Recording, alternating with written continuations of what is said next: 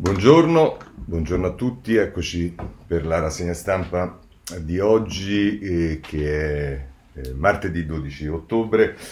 E ancora gli strascichi, le analisi, eh, il dibattito sulla manifestazione che c'è stata con eh, l'assalto alla CGL, il fatto che Draghi ieri è andato a incontrare Landini, eh, l'ipotesi dello scioglimento di Forza Nuova richiesto dai partiti della maggioranza e, mh, e sul quale non sono d'accordo, cioè i partiti della maggioranza di sinistra, sul quale non sono d'accordo gli altri partiti della maggioranza, quelli di destra, ovviamente oltre che la Meloni, i, i costituzionalisti che si dividono tra chi dice che la legge Scelba consente al governo di operare a prescindere dalle sentenze eh, dei giudici, chi rievoca i precedenti nei quali si è proceduto alla sospensione, allo scegliimento di eh, Avanguardia Nazionale soltanto dopo la sentenza del giudice, insomma un dibattito che eh, al di là del merito, ah, poi c'è Provenzano che ha detto sostanzialmente che il vice segretario del PD che la Meloni non prendendo una posizione netta si pone fuori dall'arco democratico repubblicano, insomma sono,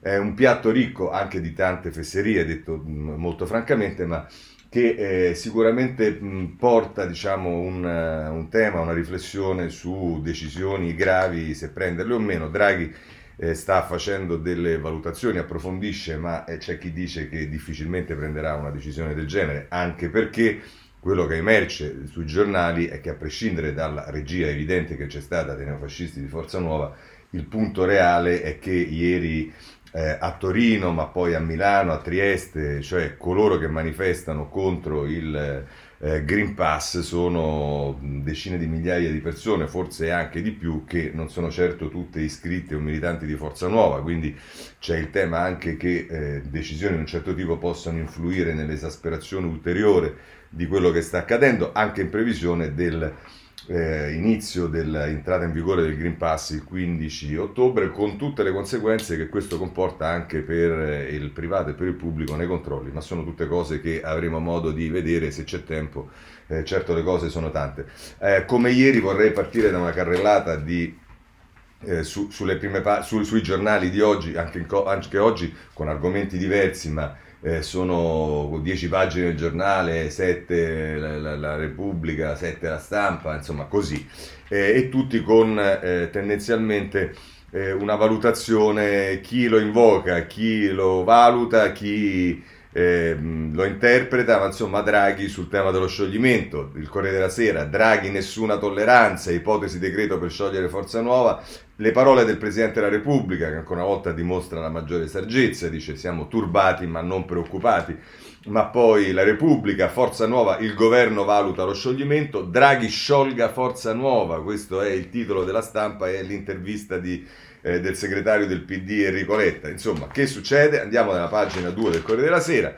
Dice Draghi da Landini dopo il raid CG, alla CGL, Mattarella dice turbati ma non eh, preoccupati. E a questo proposito c'è il quirinalista del eh, Corriere della Sera, Marzio Breda, che dice la risposta tranquillizzante ai timori europei del eh, presidente Mattarella, ma eh, a proposito di questo c'è il retroscena di Monica Guerzoni che a pagina 13 il titolo è Il Premier valuta lo scioglimento di Forza Nuova per decreto il no della Lega e dice durante l'incontro in cui c'è spazio anche per parlare di PNRR, sta riferendosi all'incontro con Landini, eh, legge di bilancio, pensioni, reddito e sicurezza sul lavoro, Landini anticipa al Premier che sabato alla manifestazione unitaria la CGL chiederà un provvedimento per lo scioglimento delle forze politiche che si richiamano al fascismo come prevede la Costituzione. Non è esattamente così, la Costituzione parla della ricostruzione del Partito Fascista. Ma insomma, Draghi ascolta, poi rassicura e, virgolette, è un tema che abbiamo presente, ne discuteremo, chiuse virgolette. A Palazzo Chigi la discussione è iniziata domenica ed è già nel vivo.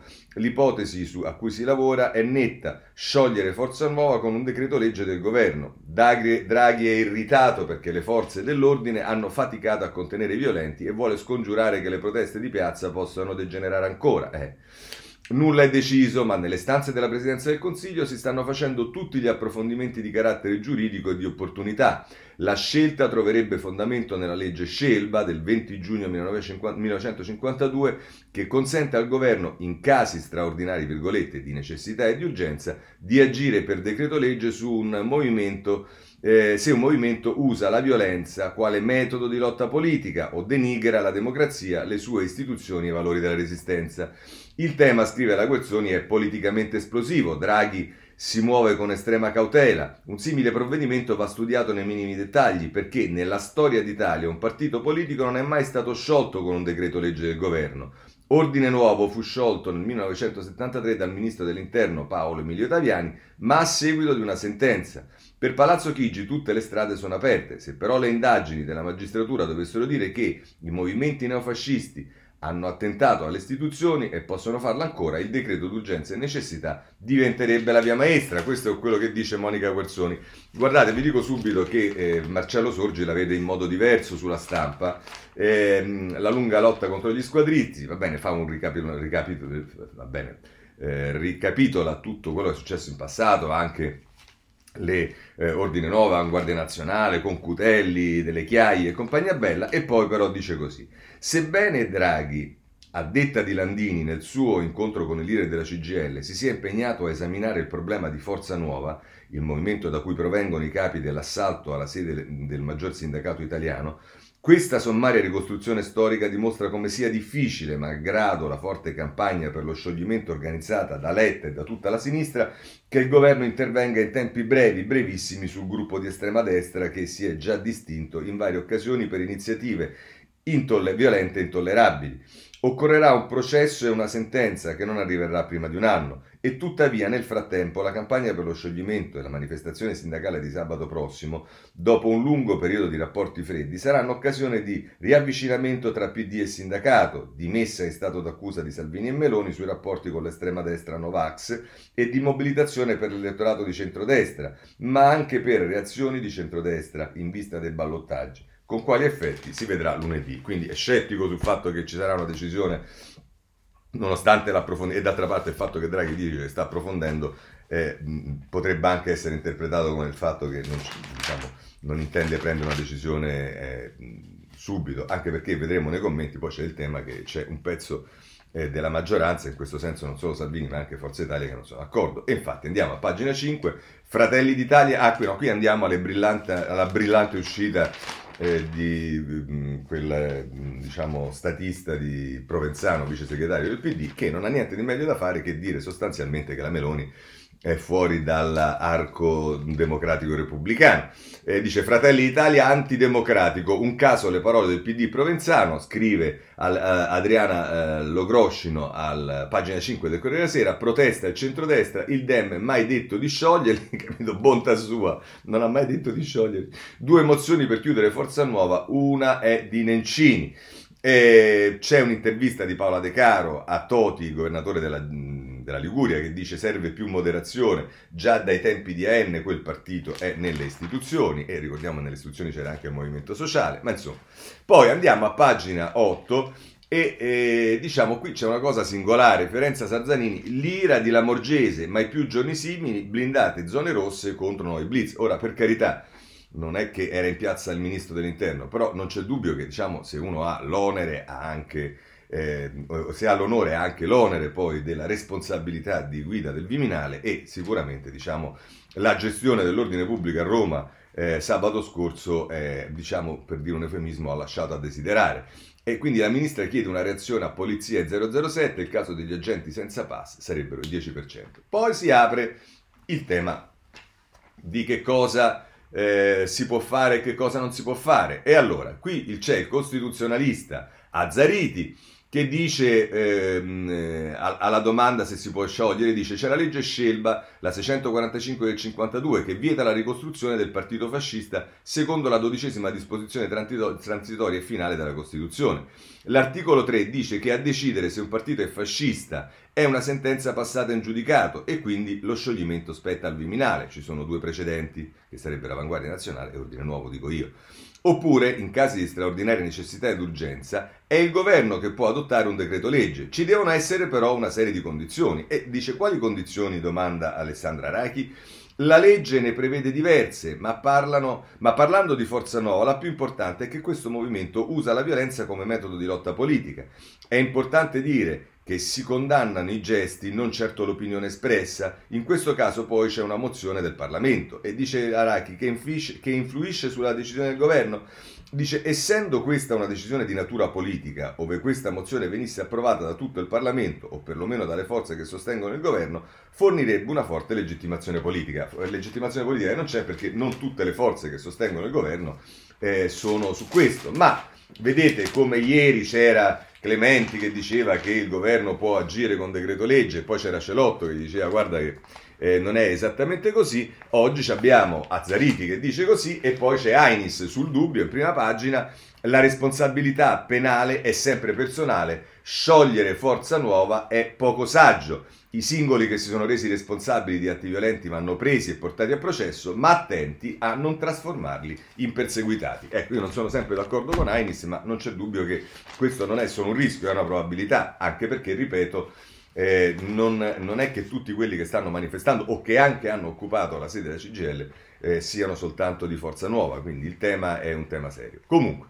eh, le altre notizie, pagina 8 del Corriere della Sera, i PM oscurano il sito di Forza Nuova, sospesa la vice questore No Pass, questa è l'altra notizia, e poi vedremo che c'è anche lo straordinario eh, magistrato al quale eh, diciamo, Gratteri ha fatto la sua prefazione. Eh, vedremo, vedremo. Eh, violenza nei cortei, convalidati due arresti in carcere tra i fermati. Per i capi dell'assalto alla CGL si valuta l'associazione a delinquere, questo ci dice Laria Sacchettoni. Poi Giovanni Bianconi in un retroscena racconta la storia, gli estremisti guidano la piazza, ora il popolo vuole lo scontro. La strategia di mescolarsi alla protesta è di incendiarla. Un arrestato volevamo occupare il Parlamento.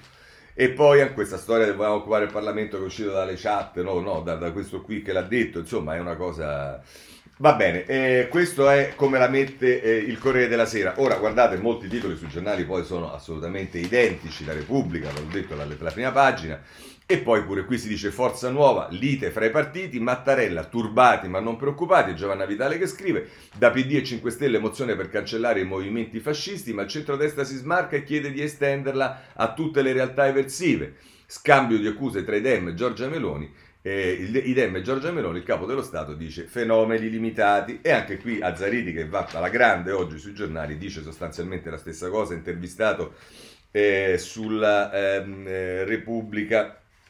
Vediamo poi eh, anche qui un retroscena di eh, Tommaso Ciriaco e Roberto, e Roberto Mania, l'ipotesi di scioglimento sul tavolo di Draghi, istruttoria con i giuristi, i dubbi dei tecnici legati alla necessità di una condanna. L'altro scoglio è la possibile resistenza dei ministri leghisti, l'abbraccio tra il Premier Landini e il racconto di questa cosa. Eh, poi il racconto delle prime cose che vengono dall'inchiesta. In 50 a guidare la rivolta puntavano a prendere anche il Parlamento. La polizia postale oscura il sito di Forza Nuova. La CGL da sabato nel mirino degli hacker. Denunciato l'agente ripreso mentre picchiava un manifestante. Resta in carcere il figlio di Castellino. E poi la Alessandra Ziniti ci parla del dossier sugli errori commessi in piazza. Il Copasir chiama la Morgese e i servizi, convocato giovedì il direttore dell'AISI Parente. E poi c'è il racconto con ehm, eh, Foschini, Giuliano Foschini e Fabio Tonacci sulla chat dei No Pass. Mandiamo avanti anziani e bambini. Su Telegram il popolo della zona grigia già progetta nuovi assalti. Oggi la prima sfida, blocchiamo le strade eh, portatevi le coperte. Ora, la chat di No Pass non credo che fosse la chat di Forza Nuova, questo sempre perché è utile rimarcare che il tema è leggermente più ampio e forse andrebbe eh, approcciato in modo, diciamo, anche diverso dal, dallo scontro ideologico che si sta producendo. E tra l'altro da queste chat, entro venerdì bisogna alzare il livello, il governo di Vermi di sinistra centro e destra, eh, ah ecco, il governo di vermi di sinistra, centro e destra ha dichiarato guerra ai lavoratori, sono nostri nemici. E poi ancora ditemi fascista, per me non è un insulto, hanno saccheggiato la CGL, la sede dei comunisti, bene con le proteste pacifiche, non ci caga nessuno, ecco insomma questo è il, eh, il, il, tema che viene eh, esplicitato su eh, Repubblica. Andiamo sulla stampa, la stampa dedica appena otto pagine e, ehm, e, qui c'è l'intervista a Letta che dice Draghi sciolga Forza Nuova, questa destra fa paura, non rompe con il fascismo. Meloni, sua matrice, un gravissimo errore. Salvini cerca diversivi. Questo è quello che dice Letta. L'assalto alla CGL non c'entra col Green Pass. Sabato saremo in piazza con i sindacati, nessuno interpreta la manifestazione in chiave elettorale. No, beh, veramente no, questo mi sembra un pochino eccessivo eh, sostenerlo da parte di Letta. Poi a pagina 3 si parla della Meloni che si sente accerchiata, vogliono tagliarci fuori. È la reazione della leader di Fratelli d'Italia al tweet di Provenzano, è fuori dall'arco democratico, Salvini in soccorso all'alleata, non spetta a lui dare lezioni, dal Nazareno accuse di vittimismo. Beh, insomma, eh, vabbè, questo è Provenzano, l'abbiamo già visto. Eh, poi Draghi che abbraccia Landini. Eh, la, la, la, la, Morgese che ha una stretta sulle piazze e controlli a tappeto. E poi c'è eh, a pagina 5 la, eh, il retroscena di Alessandro Barbera e Lario Lombardo che ci dice i timori del Premier in vista del G20. Due ipotesi per fermare Forza Nuova e le due ipotesi sono eh, quelle che abbiamo visto. Ehm, eh, lo scioglimento, eh, però o subito attendendo la, la, la, sentenza del tribunale. Poi eh, Tajani ha intervistato a pagina 6, siamo tutti antifascisti ma non sfiliamo in piazza alla vigilia del voto, la matrice degli attacchi è nota, la sinistra però prenda le distanze dagli anarco-insurrezionalisti denunciati a Milano e diciamo qui sembra quasi mettersi un po' sullo stesso livello, cioè francamente eh, questo dibattito, c'è questa voglia di ritornare a questi e quelli, quello e quegli altri. Qui c'è un disagio diffuso, eh, frutto di tante cose, e c'è una violenza che è eh, violenza e comunque la colori eh, violenza è, ma insomma. Ehm, eh, va bene, ehm, questo è tra l'altro. Oh, poi abbiamo Carlo Taormina, che ci poteva mancare Carlo Taormina, Sacrosanta la guerra al Green Pass, difendo Fiore, con lui in Italia libera. E, ehm, eh, è l'avvocato che tutela i cinque arrestati eh, e dice i miei assistiti sono estranei agli scontri. Sabato in Piazza del Popolo c'era il mondo del lavoro che protestava per la libertà. È una vergogna il non avere ancora neppure ricevuto le notificazioni degli arresti. Vabbè. Anche la stampa si dedica alla galassia nera, viaggio nella galassia, ne- galassia nera con Grignetti ed Edoardo Rizzo. E, e poi ancora la rabbia torna in piazza in 100.000 i cortei dei sindacati di base in tutta Italia per protestare contro il governo. A Torino brucia la foto di Draghi, lo sciopero generale paralizza il traffico a Roma e Napoli. Ecco, a questo proposito diciamo eh, su alcuni commenti emerge come eh, al di là dello scontro ideologico destra-sinistra e via dicendo, eh, la realtà è che a Torino, ma anche a Milano, ma mi dicono anche a Trieste, eh, le categorie che eh, sparano a palle incatenate eh, contro il governo, contro eh, in alcuni casi anche la CGL e via dicendo, non sono soltanto Forza Nuova e quelli di Forza Nuova, ma eh, il, diciamo il bacino è ben più ampio. Chiudiamo anche quelli, domando no, ma non è questa la ragione perché si vuole chiudere, però non è che violenze non ce ne siano state in eh, in passato. Ma eh, andiamo sul domani, e il domani ovviamente eh, ha un approccio chiaro con Giovanni Tiziani, il fascismo che a Meloni e Salvini conviene tollerare e non vedere. Nell'immobile della Fondazione Alleanza Nazionale c'è il giornale dei neofascisti arrestati. Ma il partito tace. A Milano invece Lega e Fratelli d'Italia hanno stretto un accordo politico elettorale con gli eredi di Naziskin. Ora, il partito tace, mi pare di capire, non devo fare certo io il difensore di Giorgia Meloni, ma mi pare di aver letto nei giorni scorsi che in realtà c'è una procedura di sfratto nei confronti della sede dove ci sta il giornale, eh, che era una sede di alleanza nazionale, insomma, una roba pregressa. Comunque, vedremo poi che sul domani c'è l'editoriale di Feltri, che se possibile è più pesante di quello del tweet di Provenzano, e vedrete che anche questo eh, susciterà sicuramente polemiche. Come la vedono i giornali di destra? Beh, insomma, non è eh, difficile immaginarlo. Il titolo del giornale è Vogliono abolire la Meloni. Se andate a pagina 2 con Fabrizio De Feo, sciogliere Forza Nuova, minaccia fascista, ma Mattarella smentisce i Dem, solo casi isolati. E poi c'è un'intervista con Piero Sarzonetti che dice nemmeno il PC si sognò di mettere fuori legge il movimento sociale. Sarzonetti che titola l'editoriale anche sulla prima pagina del suo giornale riformista, sciogliere Forza Nuova è un'idea cretina, così la giudica. Ma poi eh, Laura Cesaretti dice al PD non basta e sogna di abolire pure la Meloni. Fratelli d'Italia dice intervengano il Colle e Draghi. E Provenzano dice fuori dall'arco democratico, imbarazzo tra i dem, Salvini dice il vice di Letta eviti di dire idiozie e non dia patenti di democrazia. Ed eccola qui la fotonotizia. Anche il giudice Novax in piazza sabato, il giudice Novax eh, Angelo Giorgianni, uno degli autori del libro Strage di Stato, le verità nascoste del Covid-19, sabato scorso era in piazza a Roma ad arringare la folla contro il Green Pass. Ora però annuncia che appende la, tega, la toga al chiodo. E, e, e, però diciamo qui eh, nessuno ci mette che, che, il Giorgiani è l'autore del libro Novax eh, che eh, ebbe la prestigiosa prefazione del magistrato di punta in Calabria, Gratteri, eh, che poi mh, disse di non essersi accorto che era un libro Novax. Insomma, vabbè. Questo è quanto. Ehm, poi che cosa fa l'operazione del eh, del giornale è quella di mettere in evidenza tutto quello che accade non dentro Forza Nuova, ma tra virgolette a sinistra. La galassia comunista che incita a insorgere, ma nessuno si indigna. Dai carca ai leninisti, tutti contro il Green Pass. Ieri incendiata l'immagine di Draghi. Eh, insomma, eh, questo è quello che fa Paolo Bragalini a pagina 4. E poi eh, si dice a pagina 5 con Adalberto Signore, Draghi abbraccia Landini, ma lo scioglimento di Forza Nuova preoccupa il eh, Premier. Eh, I limiti politici di un decreto ad hoc servirebbe l'ok del, del Consiglio di, dei Ministri, che mi pare un, un po' più difficile. E poi però a pagina 6 si dice cresce la paura per, la paura per altre proteste, vogliono mandare in tilt il paese. Eh, il Pubblico Ministero Nobili dice conseguenze imprevedibili su una piazza trasversale. Eh, l'appello su Telegram, pronti a morire per il popolo, l'allarme del sindacato di polizia, mancano disposizioni chiare. Va bene.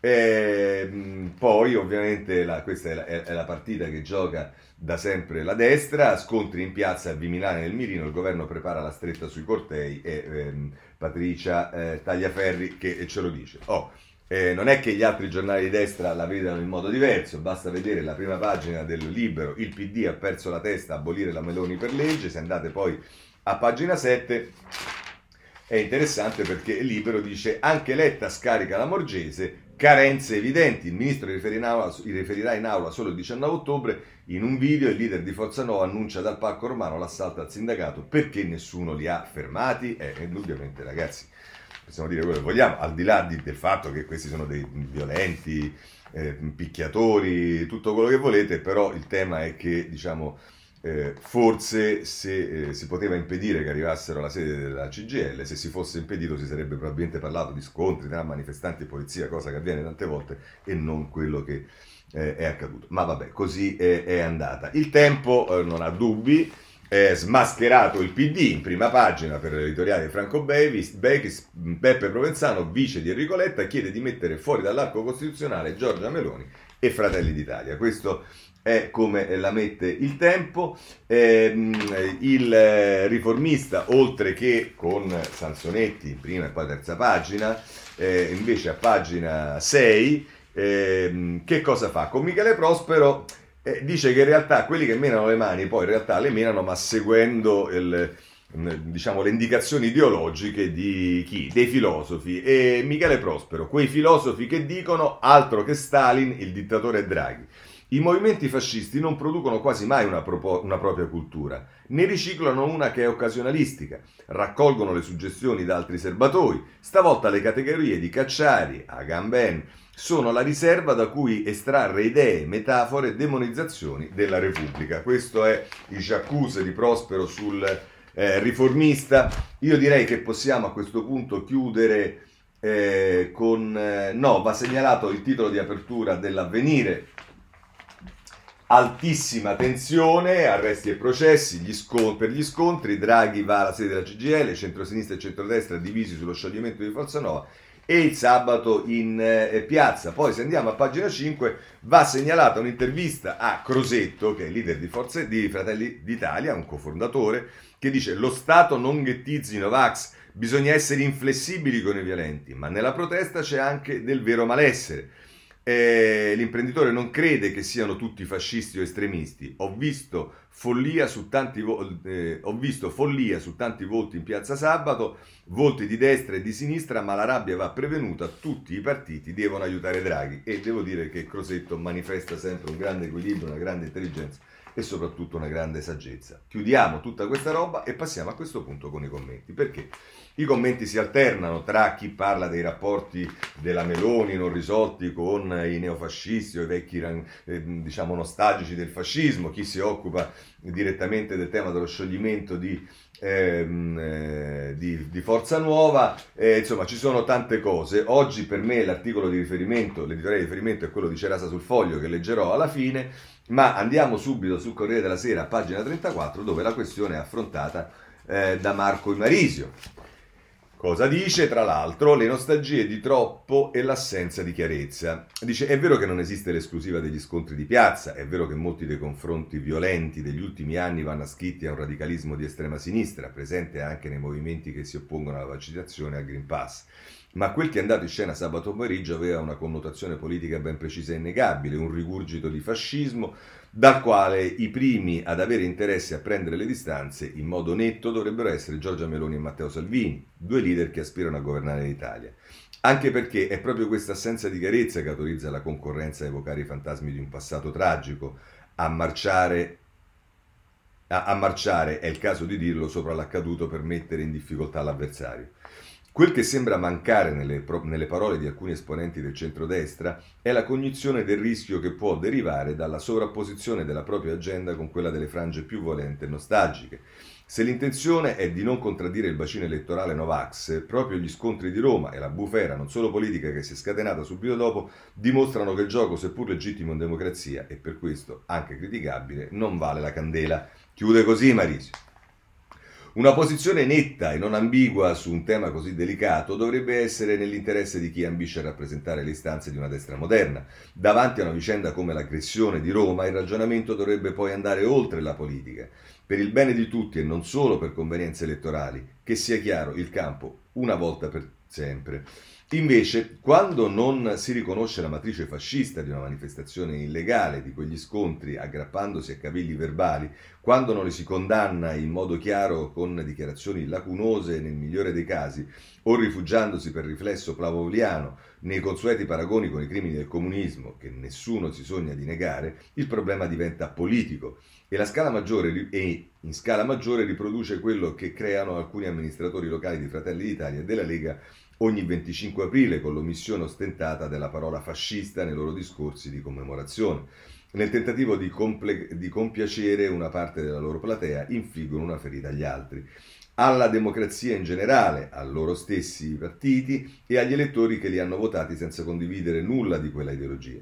Meglio un eccesso di chiarezza che su argomenti del genere non guasta mai, perché senza una riflessione definitiva sul passato è difficile immaginare il proprio futuro e quello del paese. Così Marisio sul Corriere della Sera.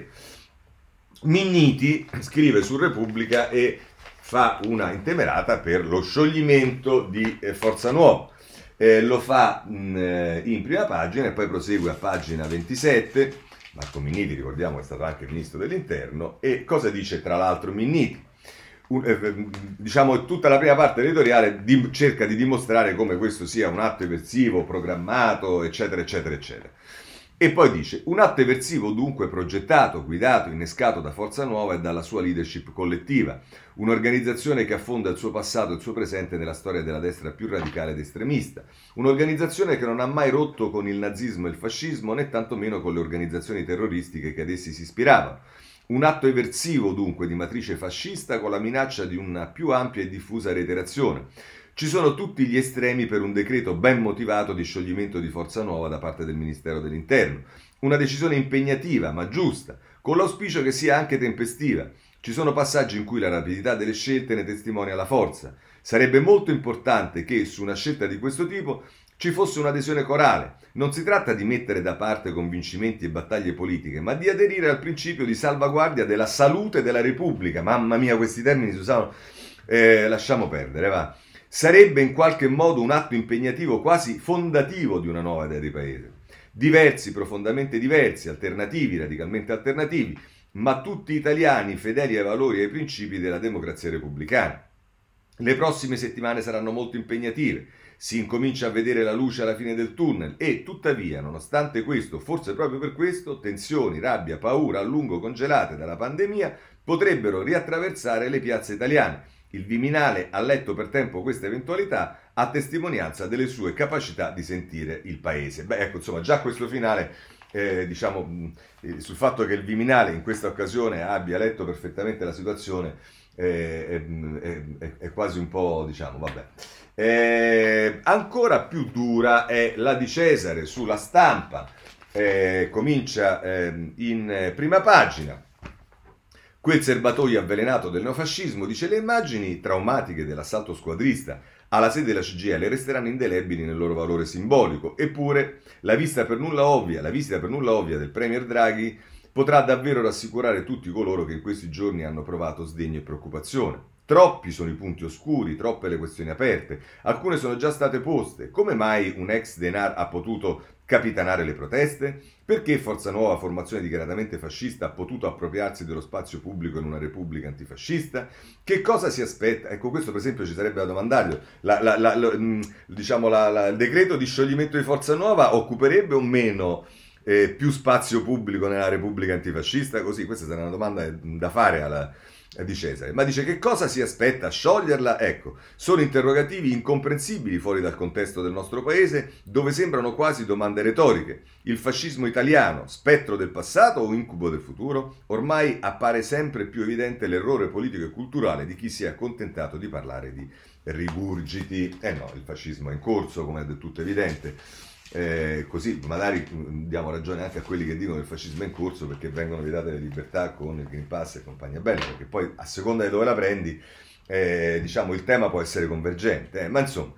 Eh, dice ancora di Cesare, si è ostinata a guardare a pochi nostalgici, come se non si dovesse far altro che attendere che le ombre nere si, delu- si di- dileguino. Purtroppo non è così e basta considerare l'attuale destra italiana, sempre più aggressiva ed estrema, ma anche incredibilmente abile nello schivare la censura.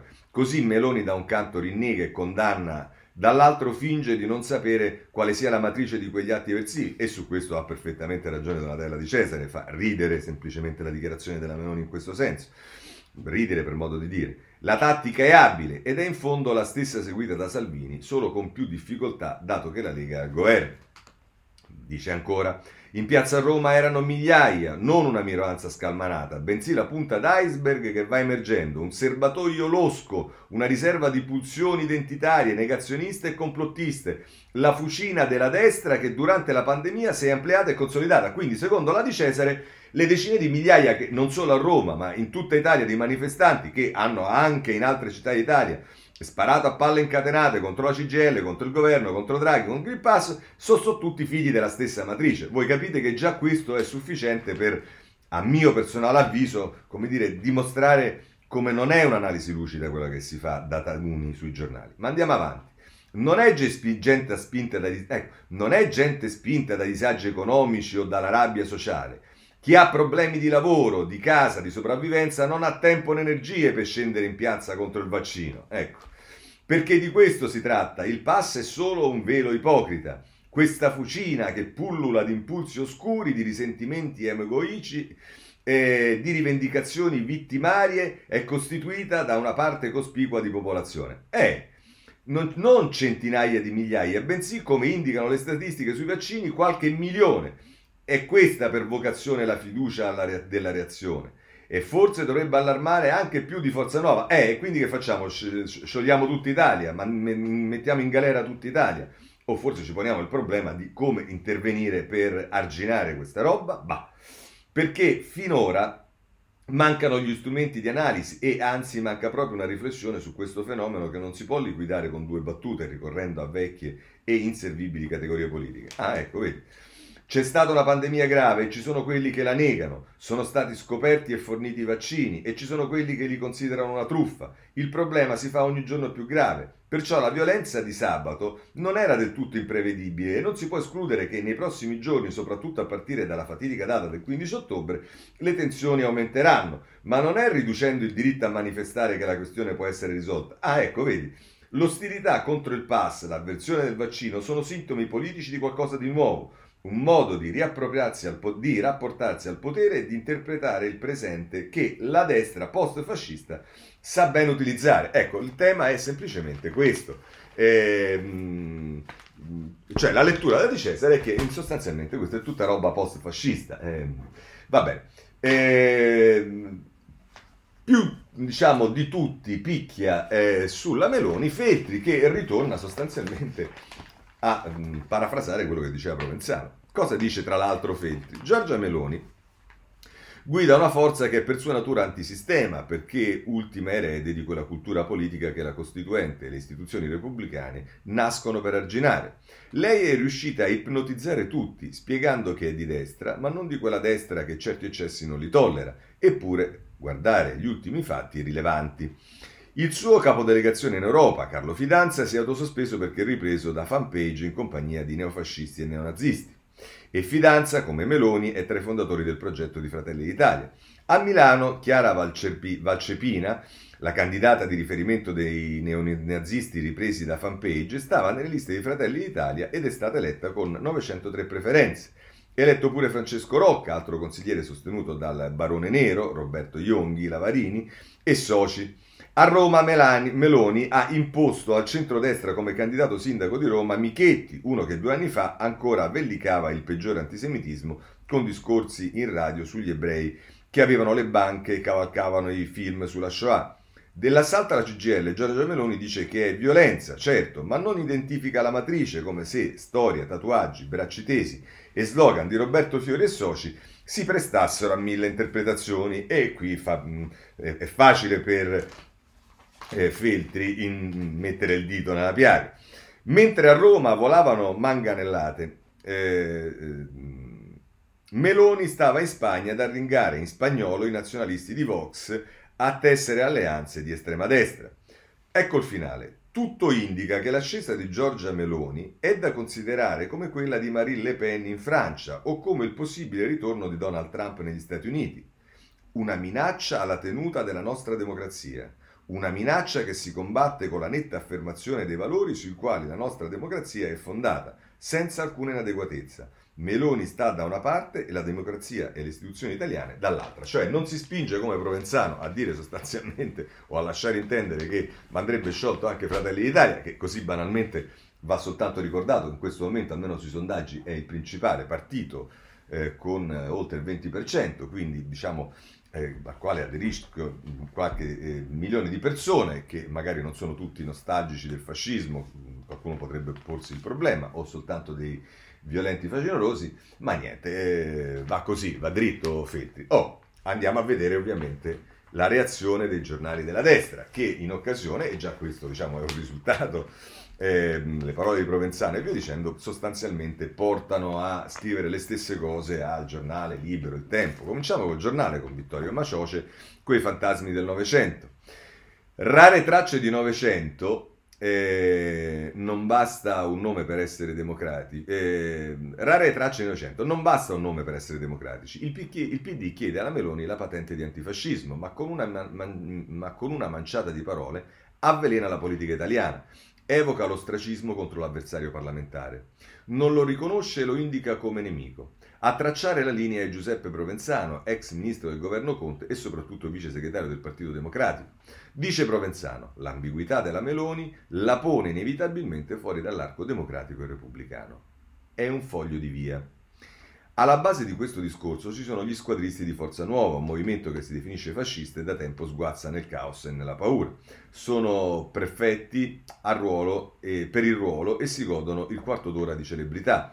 Non si preoccupano più di tanto di essere messi fuori legge, è quello che in fondo aspettano da tempo, è la loro reale legittimazione, è il segno che la democrazia li teme, li porta al centro del discorso, dentro la storia non sono mai stati così centrali. L'assalto alla sede della CGL, violento e vergognoso, sembra una citazione del biennio rosso, vecchia un secolo. È il teatro delle camicie nere. L'obiettivo è spargere pezzi del Novecento per sentirsi protagonisti, è prendere i fantasmi, le questioni irrisolte e incarnarli nelle nostre paure, vomitando vecchie parole d'ordine e nuovi razzismi. E sono furbi, perché ottengono le contromosse sperate. Al Novecento si risponde con il Novecento e ci si impantana nel passato, riesumandolo, scommettendo sull'eterna roulette del rosso e del nero. Come disarmare Forza Nuova? La strada più diretta è punirli per quello che fanno, la violenza è un reato. Non sottovalutarli, ma neppure farli diventare i protagonisti di una campagna elettorale. Non giocare questa partita per conquistare Roma, non sciogliere Forza Nuova solo per colpire la Meloni. Il rischio è fare danni perché delegittimi l'opposizione e disconosci più o meno il 18% degli elettori non è un bene per nessuno. Se la Meloni è fascista, allora tutto torna in discussione. È fascista un ex ministro, è fascista un partito che sta in Parlamento e partecipa alla vita democratica, è fascista il presidente dei conservatori europei e sono fascisti i suoi alleati, è fascista chi la vota. Davvero il PD è pronto a sottoscrivere tutto questo? Non c'è democrazia se un solo partito concede patenti di, legittima- di legittimità a tutti gli altri. E questo periodo e questo perfino Enrico Letta e Giuseppe Provenzano forse lo sanno. Il buonsenso è quello di Mattarella, il turbamento è forte, la preoccupazione no. Si è trattato di fenomeni limitati, così la mette sul giornale Macioce, come la mette su Libero Sallusti. Eh, è vero, la democrazia è in pericolo, ma non perché questo, per quattro pregiudicati di estrema destra hanno trascinato qualche decina di idioti a sfasciare una sede della CGL, tanto è vero che sono stati arrestati e denunciati. No, la democrazia è più in pericolo perché ieri il vice segretario del PD, ex ministro per il Mezzogiorno, Giuseppe Provenzano, ehm, eh, ha, debu- ha, ha buttato lì l'idea di chiudere per legge Fratelli d'Italia, unico partito democratico di opposizione di questo paese, oltre che di governo in quasi tutte le più importanti regioni italiane, senza che ciò provochi alcun turbamento democratico. Tra le spranghe di Fiore, leader di Forza Nuova e capo dell'assalto alla CGL, e le parole di Provenzano, non vedo una grande differenza. L'avversario va distrutto materialmente con la forza dei bastoni o con quella della legge. C'è però una differenza non da poco, quelli di Forza Nuova vivono ai margini della società e oggi sono in galera. Provenzano e quelli come lui siedono in Parlamento. No, Provenzano diciamo, non siede in Parlamento. E poi qualcuno potrebbe fare una battuta che non siede in Parlamento perché non è voluto candidarsi nel seggio di Prima Valle pensando che fosse perdente e poi invece se l'è beccato un eh, suo collega adesso eh, che è Andrea Casu, segretario romano del PD. Ma insomma, ricordate, questo a proposito anche della lungimiranza e del fiuto di Provenzano. Ricordate il teorema secondo il eh, la stessa cosa vale per Giuseppe Conte, eh, per carità, che prima di lui ha fatto la stessa cosa. Ma avanti e salusti. Ricordate il teorema secondo il quale Berlusconi non è legittimato a governare espresso più volte dalla sinistra, anche giudiziaria, nonostante gli oltre 10 milioni di voti raccolti ad ogni elezione? Ecco, ci risiamo. In Italia o sei di sinistra e allora i conti con la storia e con le frange estreme puoi non doverli fare, oppure, se sei fuori dall'arco, sei fuori dall'arco costituzionale a prescindere. Altro che fascismo, questa è la peggiore forma di totalitarismo perché non dichiarata, è subdola. Ci fu un momento nella storia recente d'Italia, primi anni 70, in cui il PC e i sindacati furono loro sì, se non collaterali, almeno omertosi e quindi eh, protettivi nei confronti del nascente terrorismo rosso che stava attecchendo nelle fabbriche e nei quartieri popolari, come la racconta uno che c'era, Giuliano Ferrara ma nessuno si permise di chiedere la messa al bando del PC e il terrorismo fu sconfitto anche dall'argine che quel partito poi innalzò contro la violenza. Ecco, Fratelli d'Italia è l'argine più sicuro e democratico che abbiamo contro i, i, i rigurgiti fascisti e chi lo nega è in evidente malafede. Se non fosse ridicola, se dovessimo prenderla sul serio, la proposta di Provenzano metterebbe di fatto il PD fuori dall'arco costituzionale. Questo è quello che scrive sul Libero eh, Sallusti. A questo punto voglio segnalarvi sulla stampa il buongiorno di eh, Stefano Feltri, eh, scusate, Mattia Feltri, la profezia. Dice, eh, dovreste eh, baciarci per le strade e grazie a questi ragazzi disadattati se, ne è arrivato il fascismo, se non è arrivato il fascismo. Roba del genere Beppe Grillo l'ha ripetuta spesso, questa è del 2016 e per una volta ce l'ha visto giusto. Il pessimo dei 5 Stelle è di aver esercitato il malcontento e di averlo innalzato con campagne surreali a quote virulente. Il buono è di averlo sottratto alla furia delle piazze per, per eh, inscatolarlo dentro un unico coso. Il movimento, capace di contenere e disarmare ogni rabbia, ogni frustrazione, ogni psicosi. Poi però i ragazzi disadattati, cioè gli eletti, sono andati a sbattere contro la realtà Carlo Sibilia, per esempio, il sottosegretario all'interno, quello convinto che l'uomo non è mai sbarcato sulla Luna, quattro anni fa diede eh, della matta a Beatrice Lorenzin poiché imponeva le vaccinazioni ai bambini. Oggi dà del matto a chi ammicca i Novax. Bravo Sibilia, un piccolo passo per un uomo, un grande passo per l'umanità. Ma ora che i ragazzi disadattati hanno messo un po' di sale in zucca, qui e là cominciano a parlare come altri esseri senzienti Adesso si avvera la profezia di Grillo. Gli arrabbiati lo mollano e in mancanza di meglio un tantino di fascismo a cui mettersi alla coda lo hanno trovato. Dunque a sinistra si può esultare per le vittorie nelle città e trascurare che sono arrivate per l'astensione delle periferie e si può pure sciogliere Forza Nuova, a questo punto cosa buona e giusta. Ma sarà soltanto l'illusione.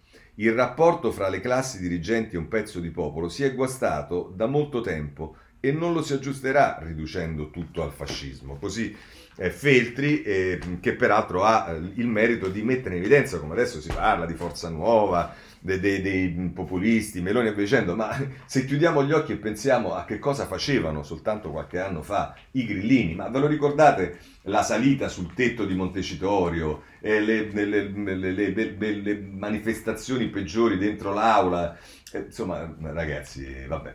Eh, chiudiamo con Cerasa, perché oggi a mio avviso questo è l'editoriale, voi sapete ogni tanto io prendo un editoriale di riferimento, oggi secondo me questo è l'editoriale di riferimento scrive eh, Cerasa. Le immagini arrivate ieri pomeriggio da Milano con gli attivisti dei centri sociali che al grido i fascisti siete voi hanno aggredito verbalmente alcuni sindacalisti della CGL di fronte alla Camera del Lavoro dimostrano, se mai ce ne fosse ancora bisogno, che per ragionare con lucidità sull'estremismo politico dei nostri giorni non è sufficiente utilizzare come unica ed esclusiva chiave la lettura, di lettura la dicotomia tra fascismo e antifascismo.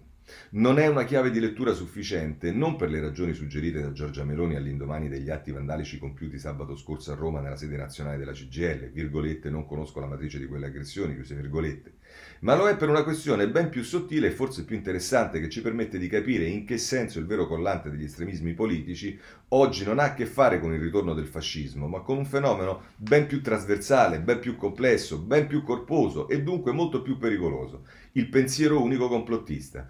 Il pensiero unico complottista tende in modo sistematico a trasformare i propri avversari in nemici della libertà e con grande disinvoltura tende a presentarsi regolarmente sulla scena pubblica con il profilo di chi lotta per ridare ai cittadini un pizzico della libertà che qualcuno diabolicamente gli ha fatto perdere. Alcune volte i nemici della nostra libertà possono essere istituzioni come l'Europa, alcune volte i nemici della nostra libertà possono essere strumenti come l'euro, alcune volte i nemici della nostra libertà possono essere gli immigrati invasori, alcune volte i nemici della nostra libertà possono essere le mascherine imposte dalla dittatura sanitaria. Altre volte ancora i nemici della nostra libertà possono essere politiche dei governi come il Green Pass. Il pensiero unico complottista non è una prerogativa di un singolo schieramento politico, ma in nome della sfida al sistema, in nome della sfida alla casta, in nome della sfida ai potenti, in nome della sfida ai poteri forti, tende a diffondersi con disinvoltura lungo tutti gli estremi. Per la politica dunque il problema vero oggi non è dissociarsi dal fascismo, non è rivendicare la svolta di Fiuggi, non è solo condannare gli estremismi, non è solo isolare i violenti, ma è avere il coraggio di ripudiare fino in fondo il vocabolario di un'ideologia trasversale il cui fine ultimo, volontario o involontario che sia, è quello di destabilizzare le fondamenta della democrazia. In questo senso, il guaio serio che hanno la Giorgia Meloni e Matteo Salvini, Donald Trump, Jean-Luc Mélenchon ed Eric Zemmour di tutto il mondo quando osservano gli estremisti che protestano in piazza contro le varie famigerate dittature del momento non è legato alla loro contigua alla loro contiguità con il fascismo, ma è legato alla loro contiguità con il lessico usato dai neocomplottisti per giustificare le proprie rivolte contro il famigerato sistema dominante. Vale quando gli sciamani invadono Capitol Hill, vale quando i gilet gialli sfondano la porta del ministero, vale quando i suprematisti puntano il proprio mirino contro gli immigrati, vale quando gli estremisti sfondano le porte d'ingresso di un sindacato. Il punto non è solo la contiguità tra il mondo della politica e quello dell'eversione, non è l'infiltrazione dei fasci nel proprio partito, non è la nostalgia degli autoritarismi, non è la cassa di risonanza del web, non è la capacità da parte di tutti di osservare i nuovi estremismi con uno sguardo nuovo, meno ideologico, mossi dalla consapevolezza di avere fatto tutto ciò che era necessario fare per combattere il complottismo e non per alimentarlo. La vera marcia per difendere la nostra libertà, oggi più che dell'antifascismo, passa dall'anticomplottismo. Claudio Cerasa, direttore del Foglio. E con questo chiudiamo questo capitolo, anche perché siamo in ritardissimo. Eh, per quanto riguarda il Green Pass, va bene, insomma, domani entra eh, in vigore, ce ne parlano tutti i giornali. Eh, ehm, il Corriere della Sera nelle pagine 10 e 11, eh, così da 15 ottobre rientra al lavoro verso un decreto, il nodo della privacy, eh, la Repubblica anche eh, affronta a pagina 6 il problema dei controlli, Green Pass 3 milioni di lavoratori scoperti, pubblico impiego a rischio paralisi, da dire nuove norme. E poi eh, ancora la stampa, pagina 10, ehm, eh, vediamo eh, certificato sul lavoro, un'app per i controlli, ma i test non bastano, ecco qui che si parla dei controlli. Eh, Flavia Amabile, l'obbligo scatta dal 15 ottobre, è impossibile fare i tamponi a tutti i Novax, fermata, frenata sull'ipotesi di imporre il vaccino. Costa, per ora non è il tema, ma se volete anche il tempo si occupa, del, se non sbaglio è proprio il tempo che si occupa del problema del problema tamponi, eh, a pagina 9, i tamponi non bastano, è Tommaso Carta che scrive, l'allarme delle associazioni scientifiche in vista di venerdì, troppi lavoratori senza Green Pass, senza certificato, 4-5 milioni di italiani in età da impiego, in età da impiego per regolarizzarli servirebbero 12-15 milioni di test alla settimana. Eh, questo è un altro tema che sicuramente eh, ci sta. Su questo argomento vi segnalo anche il messaggero nelle pagine eh, 3 con stretta di Confindustria chi provoca danna, danni paghi a proposito delle scelte del privato e poi a pagina eh, 5 Altolà dei virologi rischioso far valere i tamponi 72 ore. Questa era un'ipotesi eh, peraltro perorata in particolare da Salvini. Per quanto riguarda i vaccini eh, voglio segnalarvi Repubblica pagina 7 eh, vaccinati al 90% entro fine mese con l'aiuto dei medici di famiglia. L'esecutivo attende un nuovo boom di prenotazione a ridosso del 15 ottobre anche per allontanare lo scenario dell'obbligo, mentre invece però il messaggero eh, a pagina 4 ci parla di un altro tema nel tema, e cioè di alcuni virgolette privilegiati. Chi sarebbero quelli del reddito di cittadinanza? Eh, reddito scoppia il caso dei 170.000 disoccupati senza certificato verde. I percettori del sussidio che potrebbero lavorare non hanno l'obbligo del, QR code. Un'impresa, preoccupata dalle ricadute per, eh, un'impresa è preoccupata dalle ricadute per le aziende con carenze di organico. Eh, chiudiamo anche il capitolo vaccini. vaccini. Voglio segnalarvi un interessante articolo sulla Repubblica sui eh, limiti delle libertà nelle, nel periodo del Covid, lavoro, scuola, RSA Così la pandemia ha ristretto i diritti. Dall'ambiente al sovraffollamento nelle carceri, dalla lotta per la casa alle disabilità, ecco tutte le libertà limitate e negate nei mesi dell'emergenza Covid, fotografate dal rapporto di A Buon Diritto Onlus che verrà presentato domani. Anticipazione di Repubblica, sarà interessante vedere questo rapporto. Per quanto riguarda le amministrative, voglio segnalarvi, vabbè, allora, il Corriere della Sera, pagina 15, tanto il tema è tutto tranne la stampa che si occupa di Lorusso e da Milano, ma è tutto su ehm, Gualtieri Michetti, Roma, e a Roma c'è stato l'incontro tra Raggi e, e, e come si chiama? E Gualtieri, e, ma eh, il Corriere Sera, pagina 15, ci dice vertice Raggi Conte, la sindaco dice no all'asse con Gualtieri, l'incontro col candidato Dem, resto all'opposizione. Però, a proposito di quello che farà la Raggi eh, e, e, quello che non farà invece un ministro come Patonelli lo vediamo a pagina 11 della Repubblica, intervista di Annalisa Cuzzocrea, a Roma come a Trieste il mio sostegno al candidato del PD, questo dice eh, Patonelli del Movimento 5 Stelle. Ehm, ehm, poi ci sono state le amministrative in Sicilia, il Corriere della Sera ci dice che eh, vedremo meglio poi i risultati di oggi, ma voto in Sicilia, Movimento 5 Stelle e PD festeggiano, in Sardegna Olbia resta al centrodestra, a Caltagirone l'alleanza giallorossa a Carbonia vincono i Dem, soddisfazione di eh, Letta, eh, questo per le eh, amministrative eh, in Sicilia e Sardegna. Per quanto riguarda i partiti vi segnalo solo eh, un articolo sul ehm, giornale della Cesaretti sul Movimento 5 Stelle, la Raggi delude Giallerossi, mentre eh, niente appoggio a Gualtieri, ma soprattutto, a pagina 10, scusate, Laura Cesaretti, l'ira dei grillini su Conte chiarisca su di donna, la fronda del movimento non può tacere quei 30-40 dissidenti pronti a sgambettarlo. E allora, visto che siamo a questo, eh, su di donna vi segnalo ancora il domani eh, a pagina 7 che continua a occuparsi del caso a prescindere dalle indagini, di donna i PM indagano sulle mascherine restituite da Arcuri, la procura vuole capire come la strut- mai la struttura commissariale riconsegnò all'imprenditore Buini che disse no alle richieste dell'ex socio di Conte mezzo milione di dispositivi anti-Covid. Ma visto che parliamo di indagini, eh, eh, io ieri mi domandavo, no? Allora, è stato fatto tutto il casino su eh, Renzi che, eh, udite udite, si permette di entrare in un consiglio di amministrazione di un paese straniero e quindi starà complottando contro l'Italia oppure no, è un mercenario e via dicendo. E diciamo di questo, eh, ieri era, stava sui giornali principali, sulla stampa, sul Corriere, se l'era dimenticato Repubblica che oggi corre, corre ai ripari e fa il titolo Renzi nel CDA dell'azienda che fa car sharing in Russia tutto secondo legge è un virgolettato, Matteo Pucciarelli che scrive e dice il leader di Italia Viva replica le accuse per il nuovo incarico, non chiedo il 5% sulle mascherine, e il riferimento diciamo eh, ad altri, di, altre indagini è, è, tutt'altro che casuale. E su questo ci cimenta però, siccome non gli è bastato, e c'è Gramellini che oggi ci dà una lezione di etica e morale sulla eh, Corriere della Sera, eh, in auto con Renzi, dice dopo i rapporti con il principe saudita che gli valsero il titolo di Laurenzi d'Arabia, il Matteo più scaltro su piazza fa ufficialmente il suo ingresso nel consiglio di amministrazione della Daymobil, colosso russo di car sharing. Il passaggio da rottamatore a copilota la dice lunga sulla trasformazione dell'uomo. Era tentato, entrato in politica per abbattere la vecchia classe dirigente, cavalcando i desideri delle persone comuni,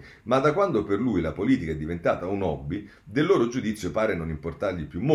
Renzi è troppo intelligente per non rendersi conto di quello che sta facendo. Un senatore della... Pensate, eh, di quello sta facendo. Un senatore della Repubblica in carica per più leader di un partito che siede ai vertici di un'azienda privata per di più straniera non è dato in natura. Come non è dato in natura? Ma dove sta scritto che non è dato? Ecco, forse non è dato nella natura di Gramellini e di altri, ma insomma. E allora perché lo fa? Segui il denaro, si dice in questi casi, e sicuramente il denaro avrà la sua importanza. Ma quando c'è Renzi di mezzo, bisogna sempre seguire anche lo specchio, come se il narciso ferito che è lui, o che è lui, volesse dirci io sono una star mondiale e me lo riconoscono tutti, arabi, russi e domani portoricani e venusiani. Tutti tranne voi, italianuzzi invidiosi, e che ci sia forse un pizzico di invidia in, quelli che scrivono queste cose, forse bah, che avete in casa il principe di Machiavelli e non ve ne siete accorti. Chi ancora considera la perdita di Renzi politico uno spreco, sarebbe un fantastico leader del centrodestra, si tranquillizzi.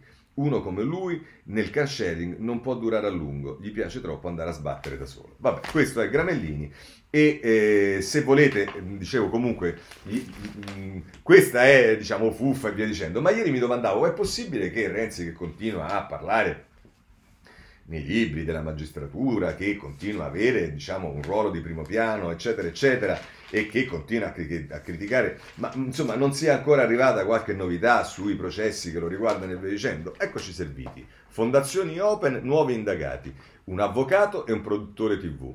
A Firenze l'accusa è traffico di influenze illecite. Renzi dice non li conosco, i processi si fanno in aula. Antonella Mollica, eh sì, i processi si dovrebbero, io correggo Renzi e dico che ancora non ha imparato purtroppo, ma cioè, prima o poi ce la farà anche lui, che i processi uno deve dire si dovrebbero fare in aula, perché in realtà i processi, come noto, e non soltanto per Renzi, si fanno dappertutto. Per esempio si fanno a De Luca, in questo caso a farli è ehm, eh, il, un giornale di, anche un giornale di destra come Libero, che fa a pagina 12, perché riguardando De Luca, non riguardando uno di destra, eh, si gioca la stessa partita.